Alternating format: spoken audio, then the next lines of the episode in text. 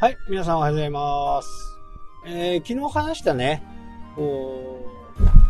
う、噂とか、まあ、言うなればね、ニュースとか、そういったものをね、あまり信じると、痛い目に遭うよっていうことなんですよね。えー、この、アフターコロナ、ウィズコロナのことについてね、いろいろ言ってる人がいますけど、やっぱりね、いやーちょっとね、信じがたいこととかね、えーインフルエンサーだからね、こう言っちゃうことっていうのがあると思うんですよね。まあ注目を集めたいと。で、そこのことをね、本当に信じて進んじゃうと、やっぱりこう、間違った方向にね、行ってしまう可能性があると。えー経営者の方、この放送をね、聞いていただいている経営者の方であればね、やっぱり何か起こることが予想されるんだったら、早めに対処しておきたいというのがね、あると思う。ただ、あまりにも早い対応をしてしまうと、ずれた場合にね、修正が効かないということが考えられるので、ここは十分気をつけてね、考える方がいいのかな。で、これね、無責任な言い方に聞こえますが、なってみないとわからないんですよね。こうもうすでにこのコロナがそうですよね。いろんなことを言う人がいて、いろんな形で噂が広まっていって、もう実際にどれがね、正しいのかっていうのが、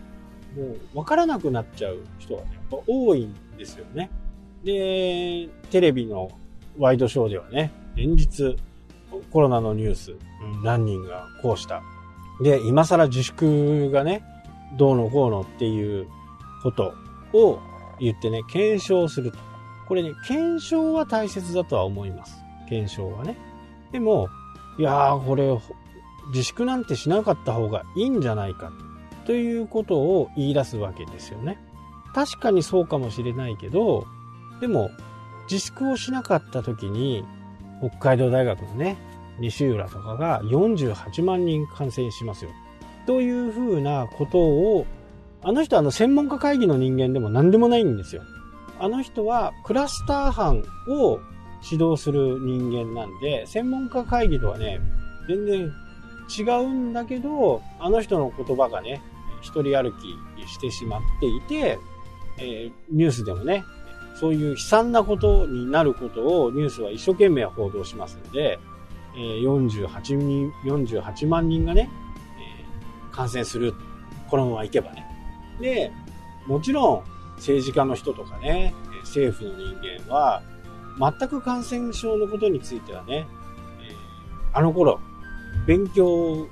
してるわけではないんですよね。あの、アメリカのね、CDC、感染症センターのところですらね、曖昧な予想だったんですね。まあ今はこんな感じでアメリカもすごい増えてしまってますけど、なので本当にわかんない。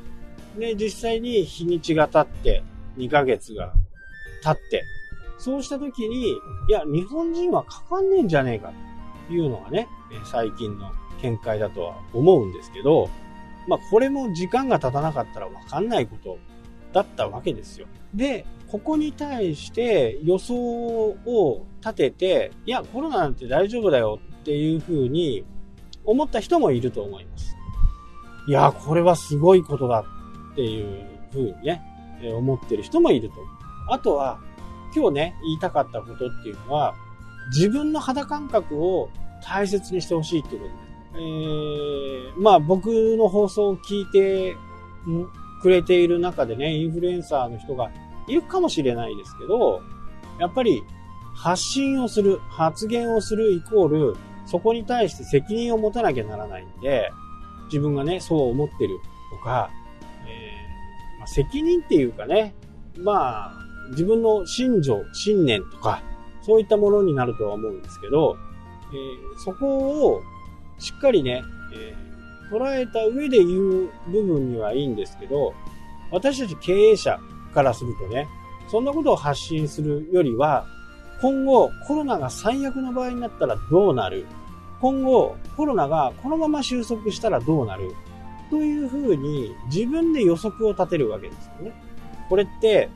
ウェブの世界でも全く同じなんですよ。この言葉を入れたらこうなるんじゃないか。この言葉を入れたらこうなるのではないだろうかっていう予想を立てて実際に時間をかけて検証した結果、こうだったっていうふうにね。えー、それがどんどんこう経験を積む、積めば積むだけね、自分の考えが整理されて正しい方向に行くわけですよ。ここが重要なんですよ。コロナと一緒に生活をしなきゃならないっていうふうに、ウィズコロナみたいなね、えー、考え方もあると思いますけど、それはね、まあ、風邪のね、インフルエンザと同じっていうふうに思っていただければいいかなというふうに、ね、思います。まあ僕もね、この間いろいろこう、街の真ん中に出て、ちょっとね、早道だから、デパートの中をね、通って行った、行く。いろんなところを経由して行ったんですけど、その旅ごとに、えー、サーモグラフィーがあってね、手を除菌して。で、行って帰ってくるだけでね、もう8回ぐらいね、除菌しましたね。除菌することはいいことだと思うんですけど、まあ、これ普通にやったら手荒れるよねっていうぐらいのレベルでね。まあ、一家のところだけしか行かないんであればいいとは思うんですけど、やっぱり、こう、僕みたいな横着な人間はね、近道、より近道を行こうっていうふうに、考えるんで、そうなると、デパートの中をね、素通りした方が早い。まあ今までがそうでしたから、それと同じように行くとね、すごい量のね、消毒をするわけですよ。まあそのぐらいみんなね、気を使って、えー、やっている。まあテレビなんかはね、第2波が来たらうんぬんかんぬんってやってますけど、実はこれね、いろんな人と話をすることで、その状況っていうのがよく分かってくるんですね。なので自分で予測していろんな人と、まあなるべく会わないっていう方法もありますけど、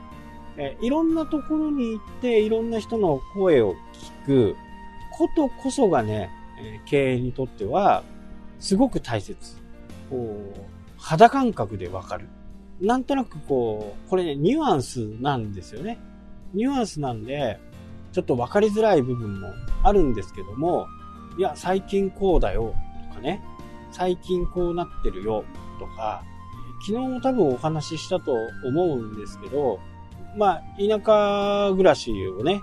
始めて、やっぱり超全体ではどんどんどんどん人口は減ってるけど、新しい人もしっかり入ってきてるっていうのが、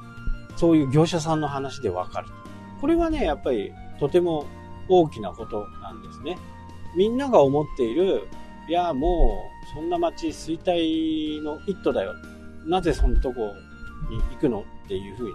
言われる可能性があると。まあ僕はね、も